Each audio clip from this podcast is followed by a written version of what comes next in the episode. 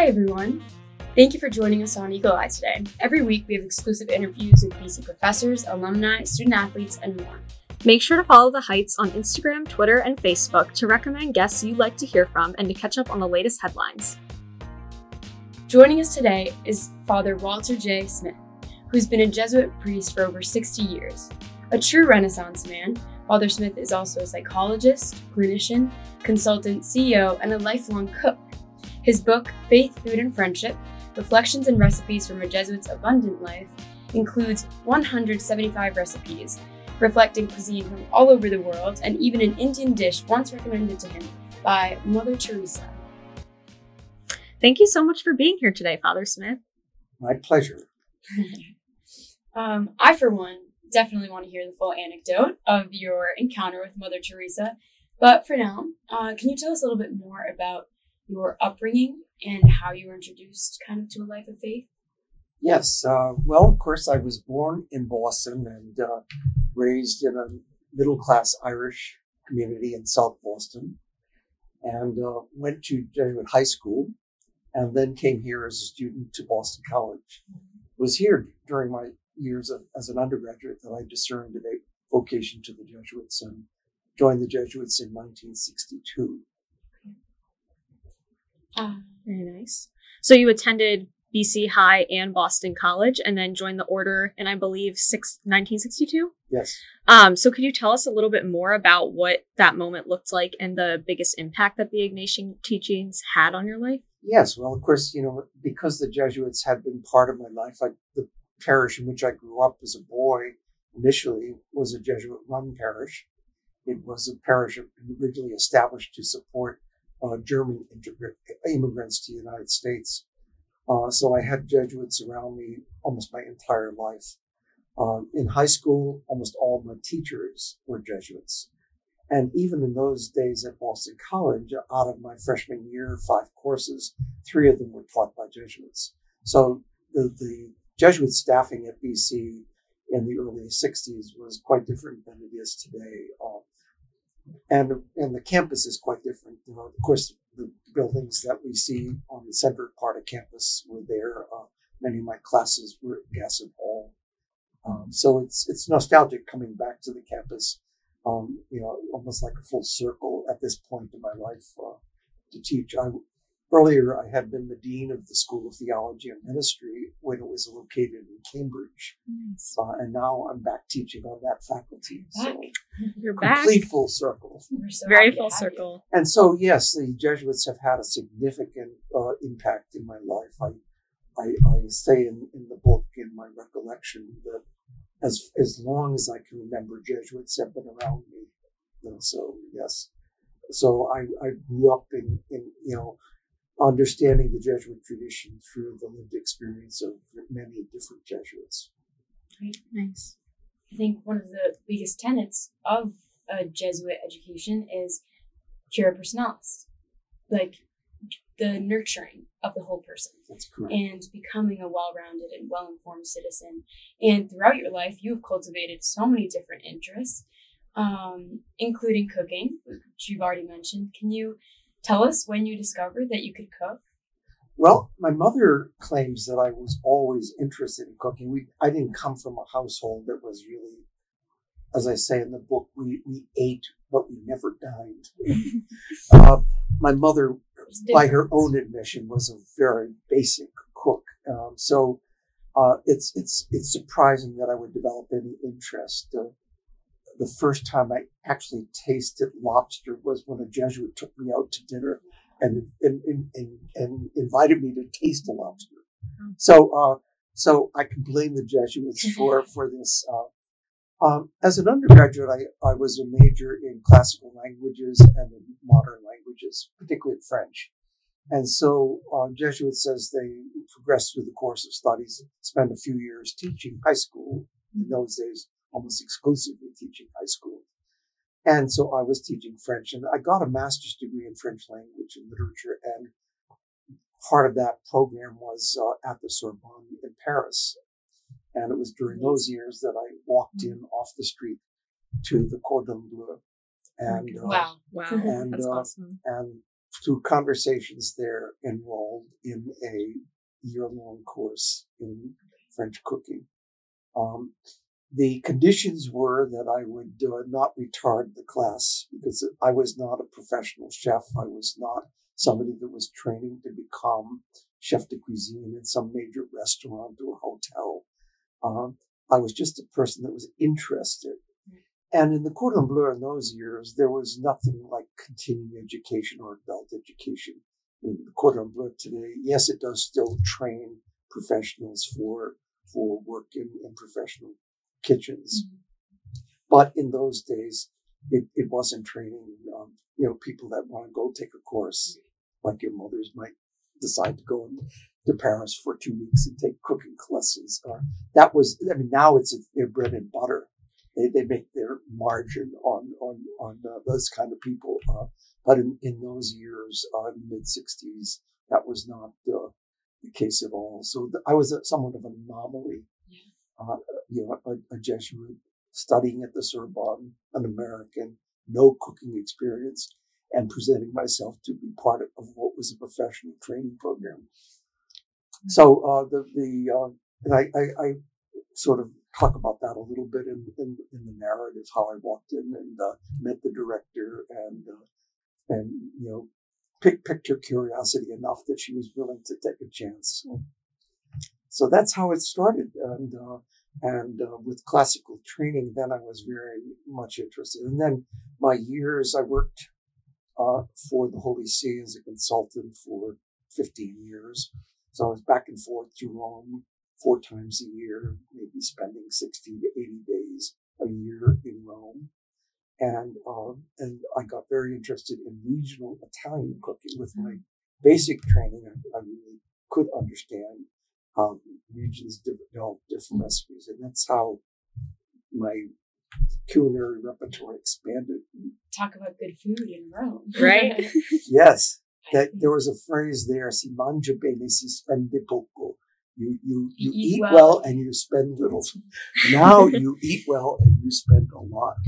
this is very true. true. but you're a lesson to all of us. We talk all the time about taking every opportunity that comes your way, but you also have to walk in, knock on doors that you don't. Yeah, I, I right? you know, um, you know, I, I, I actually learned this later when I was working in New York um, and having to do a lot of fundraising. And uh, one of one of the people that was one of my mentors and became a very good friend was Laurance Rockefeller mm. and uh, of the Rockefeller family. And uh, I remember Mr. Rockefeller saying one time about philanthropy, and I think it's applicable to many things in our life. Uh, if you're if you're prepared for the answer no, you can do almost anything. I mean, if if the worst thing somebody can say to you is no, then isn't it worth the risk to try it because more often they're going to say, well, I'll give you a chance or maybe, or yes. so uh, that was the, that was the strategy. Uh, walk in and ask. If she said no, well, what's lost? Right. yeah, that's something Isabel and I have talked about all the time, even with other guests, like just taking those chances and yes, yeah, absolutely. putting yourself out there. Absolutely. You know, you know, stepping out uh, out of your comfort zone, out of your margin where you're secure. Uh, and uh, you'd be surprised what you experience. Uh, and certainly, you know, my my uh, cooking and my engagement has been so amplified by just taking those risks. Yeah. Clearly, cooking for you is not as much of a chore as it is for some of the rest of us. Um, and what like an amazing and unique experience. I mean, what obviously there was a lot of fun and challenges that came with that. What would you say were the most challenging parts of that experience for you? Meaning cooking? In the cooking and while you were in Paris. Well, I, I mean, first I had to keep up with the people that, you know, they, many French chefs start this when they're teenagers. They apprentice in restaurants before they even go to cooking school. So many of these students had had two or three years of apprenticeship um, in line cooking in, in, you know small restaurants or or or even in hotels. And now we're looking to get the training that would position them to be executive chefs in in, in, you know institutions. Uh, and so keeping up with them was was was a challenge. I was living at that time at the Rue de Grenelle, which was a Jesuit residence, um, and uh, it was in the in the Latin Quarter, the university area of Paris. Uh, and I remember going down at that, that time. The house probably had eighty or so Jesuits living in a very large house, and uh, and many guests coming through Paris like myself. Uh, and so I spoke with the chef about just simply helping out in the kitchen by doing vegetables because I had to learn the chopping skills and I had to. One day I was there. Uh, what we were working on was turning vegetables. Sometimes you see in a in a very high end restaurant, like the carrots, they look all perfect and all the same size. Well, they they've actually been turned with and um, and so the chef said, "What are you doing?" And I said, "I'm I'm, I'm turning carrots." He said, "We don't turn carrots uh, and I said, "Well, I have to learn." I so you know for, for today, we, for right? today we have to turn carrots. so yes, I, I, I you know that was a challenge keeping up because I was also following full academic program in school, so this had to somehow fit in. There. Uh, so that was that was probably the bigger challenge. Uh, and then, of course, the language was another challenge. Uh, you know, I've been reading uh, 17th, 18th, 19th century French literature, and now I'm in the kitchen and I don't have the whole vocabulary from the kitchen. Right. So learning that, and also, I mean, it was very good training because I was in a in an intensive French speaking milieu. Uh, that was another challenge. Uh, and and uh, Madame Brassart, the director she said that to me. If you pull, hold back the course in any way, you're out. okay. You must be an expert in the French language for cooking. Then. Well, I, know I, I can work my way through a menu. In fact, one of my nephews just last week was with his wife for Valentine's Day at a very exclusive Boston French restaurant, and he texted me a, a, a screenshot of the menu saying, "What is this?"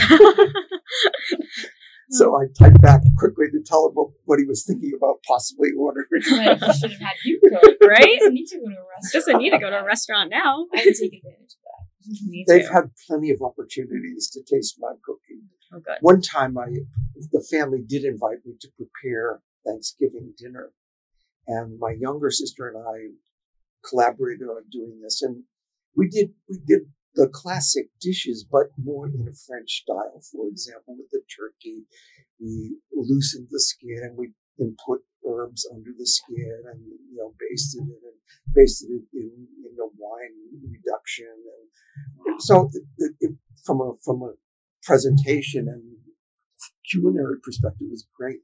Um, and we were sitting at the table and families all gathered and they're tasting the various things and my younger brother uh, says, "You have ruined Thanksgiving. It doesn't taste anything like Thanksgiving."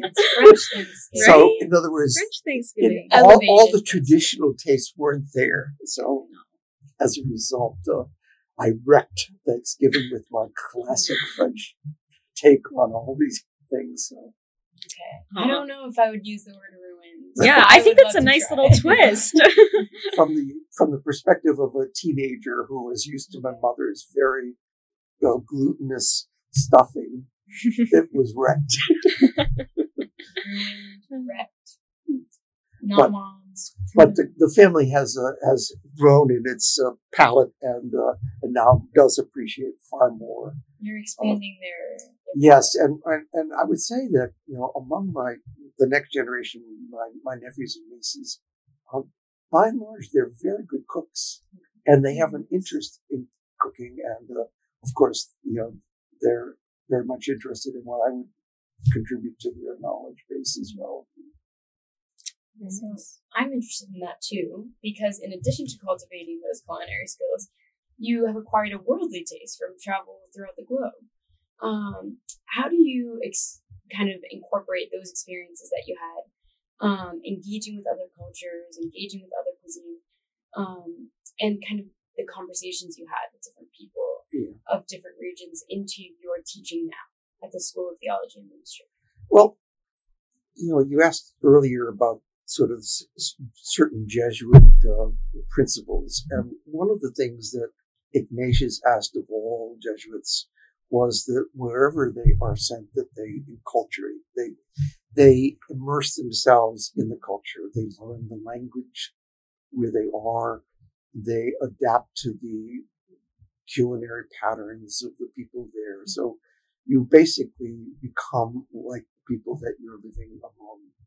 Uh, you don't superimpose your, you know, you say, well, I only eat mashed potatoes and, and uh, steak. Uh, you, you try and you open yourself up to it. So I think that, that sort of philosophy of, of immersion in cultures and, and, and taking on the dress, the, uh, the, um, culinary habits of that, of that culture. So that, that's been my, and, and I think that's probably, uh, at least intuitively my philosophy of, of, of travel. You know, that, that when I go, uh, I want to eat not in the fancy restaurants that might be in the Michelin guide, but rather the, the, the off, off the beaten track where the local people are eating. Uh, if I go into a Chinese restaurant that's full of Americans, that's not a Chinese restaurant I want to be in. But if I walk in and I'm the only Anglo in that place, I, I definitely want to be there because this is where that culture dines, and uh, and uh, and I want to eat what they That's eat. And, and, and so in Italy, for example, um, the part of how, many of how these recipes were developed was going into a trattoria and saying what is the uh, the specialty of this particular little place, and or, or what's the special dish today, and and and order that, and then ask them how they make it. Whatever they pride themselves on must be what Yeah. they've invested the most time. in. and Right. and and and so in a in a little place or you know where you come in and you open yourself up to what they and then you ask them how they make it come si fa that that opens up a world of experience uh, because often I been, was invited into the kitchen where they basically said here we're going to make, make this dish for you right in front of your eyes so you learn exactly how they do it and that's how many of these recipes were developed from that question, come si that's such a great experience. And I mean, I think that's something that anybody listening could take into their travel experience too. And just going to these places that are more local, but you also get to see kind of the beauty in these cultures and different um, parts of humanity that you wouldn't necessarily experience elsewhere. Um, so I'm curious, in your experience, did you ever find yourself sort of questioning your relationship with God as you were going through all of these different parts of life? It's a really penetrating question. um, uh, did I ever really question my relationship to God? Um, it's going to seem like a strange answer, but the answer is really no. Um, um, my my life of faith has been reasonably organic, um, and uh, and that doesn't mean that there weren't times of challenge or questioning, but fundamentally it was a it was it was a grace life in that regard. Um, and sometimes in looking back on it, I think that maybe God has has given me that particular gift because my work has taken me into into a lot of chaos in people's lives, and uh, so in some ways, if you if you take a metaphor of a, of a harbor, my life of faith has been more like a tranquil harbor into which ships that have been tossed on great seas have come.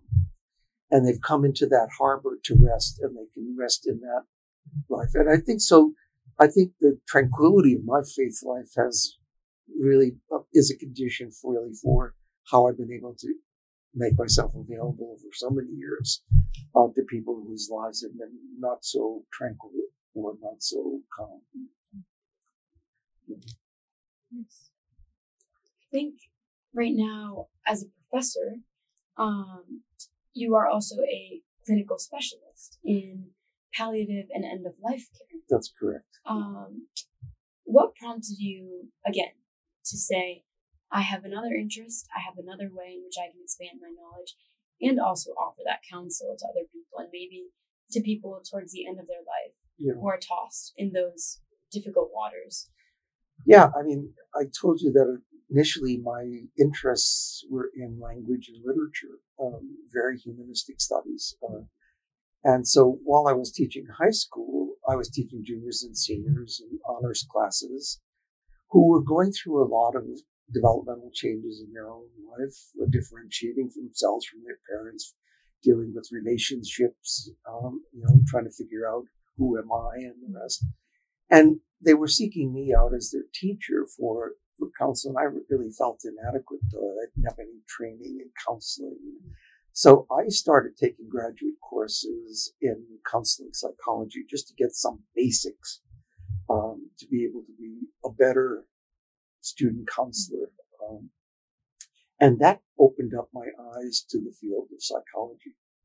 Um, and uh, and then I did an internship, which then expanded that even further. And then after ordination, I began a doctoral program in clinical psychology, and uh, and that was a, a great experience as well.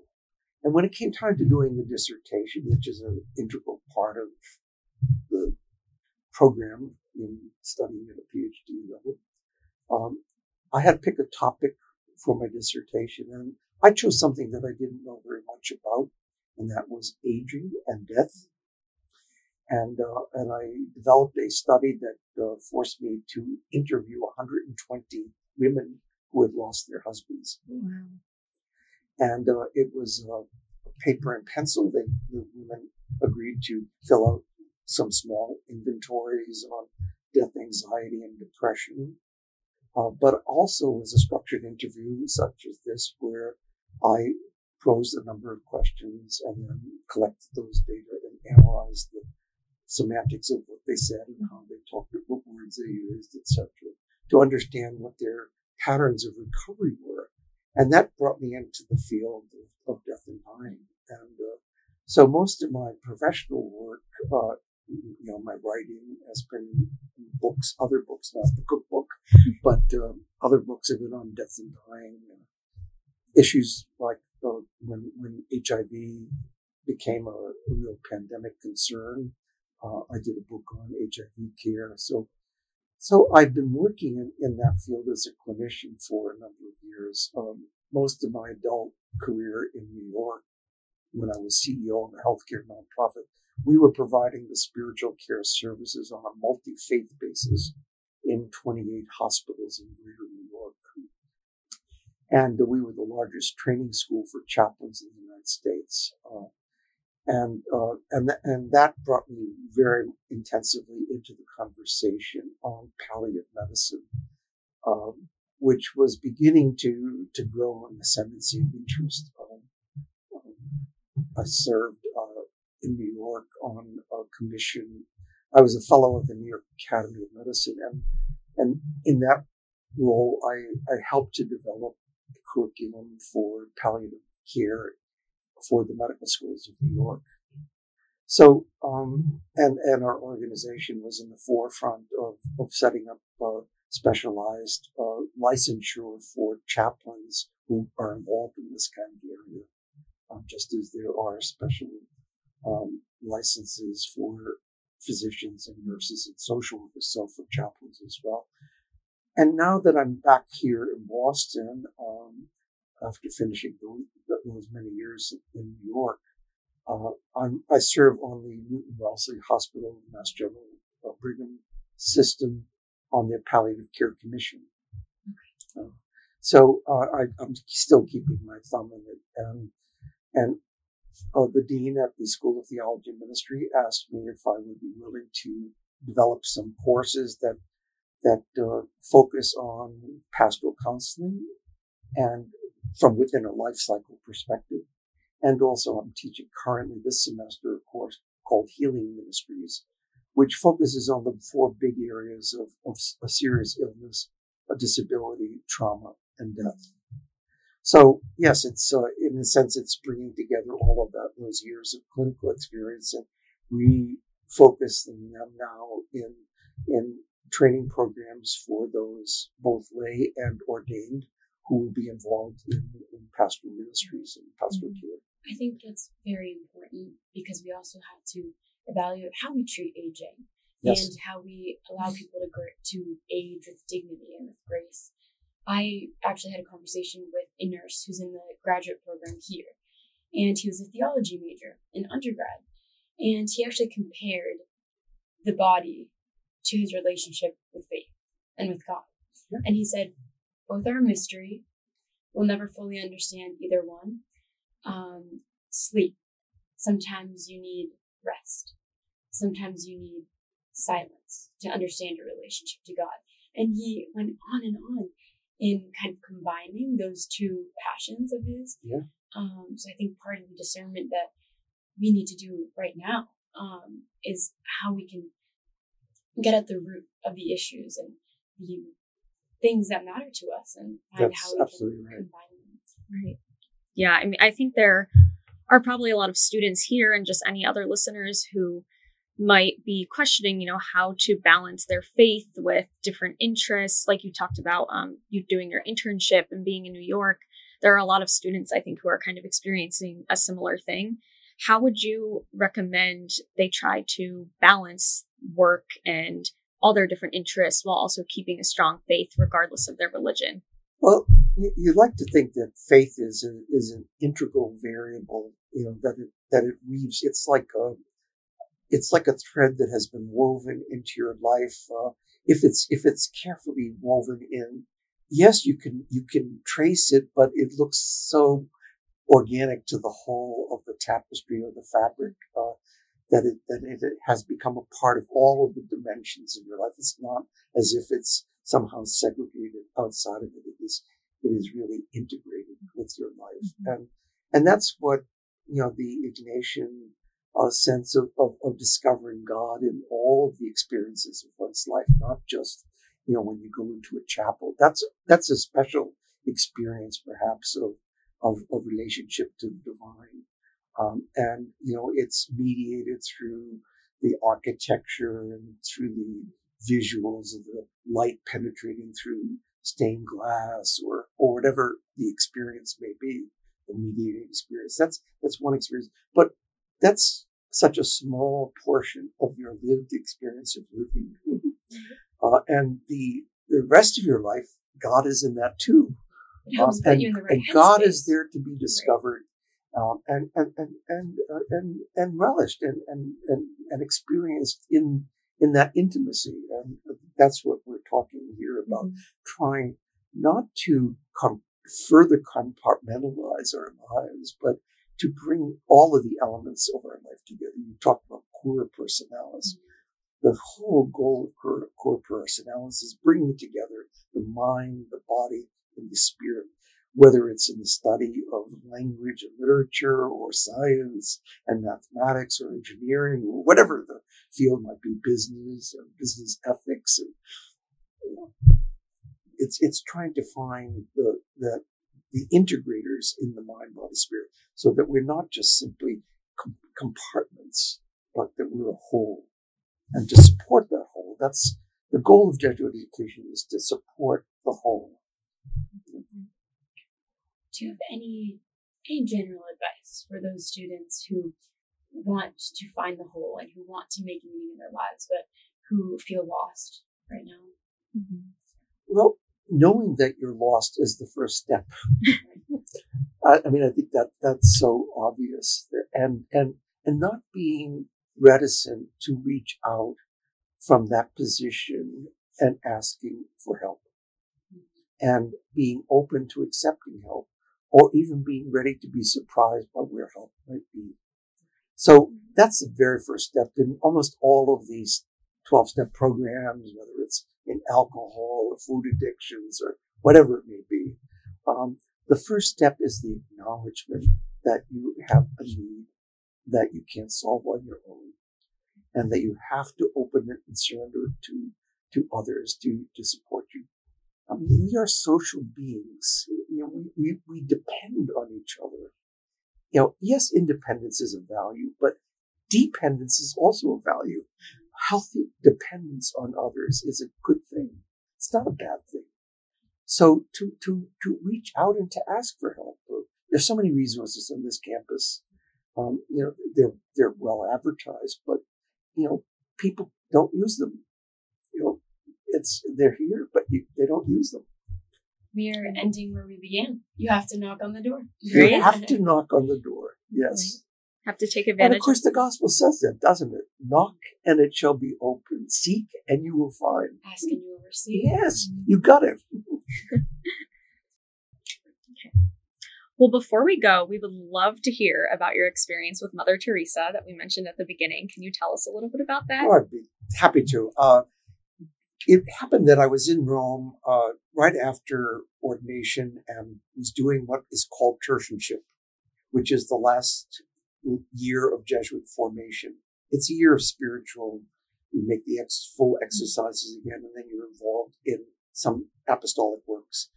Part of my apostolic work was teaching at Gregorian University in Rome, which is the, one of the older Jesuit institutions of higher education. And um, and uh, the tertian instructor, the man that was supervising my year of formation, uh, had agreed to do a triduum three nights with Mother Teresa's novices in Rome. And uh, and then when he looked at his calendar, he realized that he was also scheduled to give a major address at a theological meeting in Milano. So he asked me if I would substitute for him for this three night triduum with Mother Teresa's novices. I said I'd be glad to. He said it was very easy. Just give them a talk, celebrate Mass, and then uh, on the 8th of December, celebrate the Mass at the Basilica of Mary Major, Maria Maggiore, uh, uh, where they will pronounce their vows. I said, that's very easy assignment. So I went over and when I knocked on the door, the superior greeted me and she said, Father, there's only one thing that I need to tell you, and that is that Mother Teresa has arrived here today. And she desires to make this triduum with the novices. Wow. So I said, of course, well, maybe Mother Teresa would like to give the triduum. And uh, they said, oh no, Mother wants to just no, no changes, just and uh, and so I was seated with Mother Teresa for supper the next three nights. Imagine Oh not your my gosh. average substitute teaching. Right? And uh, of course, Mother Teresa is not a foodie. So, uh, you know, we talked about many, many different things, but in the course of the conversation, I asked her, is there any particular food that you, you know, like or, um, you know, you know, and she said, she talked about this particular Indian dish uh, that uh, she said is a peasant dish and, and it's shared. And of course, in India, yes, people sit down and they, with their hands, they eat from a common dish. And, uh, and this, and this is a rice and bean type of a dish. And so she described it to me. And afterwards, she didn't give me the recipe. She, as Oh, I said. Mother Teresa was not a foodie, but I went back and I, I researched the recipe and found it. And, and so I have included that uh, in tribute to Mother Teresa in the book. Interesting. You. Even her favorite food was kind of a spiritual experience where you're Yeah, she and she talked about bread with other she talked about you know her in her in her family that her mother said that that that you know we we have an obligation to share food with each other. We, it's it's it's an experience, a very human experience, and, and she talked about that, but with the, particularly with the poor, you know, you know, to to share from a common dish, how important that was. And uh, so those are the things she talked about, and that's how Mother Teresa got into my book Oh my and gosh. Mother Teresa has the attribution of this recipe. I think that's all we have for you today. Thank you That so, so much. You are very, very welcome. Thank It's you so pleasure to be much. Thank you. Thank you for tuning in and listening to this episode of Be Alive. Make sure you follow The Heights on Instagram and Facebook to recommend guests and check out The Heights Facebook and Twitter pages every Monday for the latest headlines. See you next time. Bye.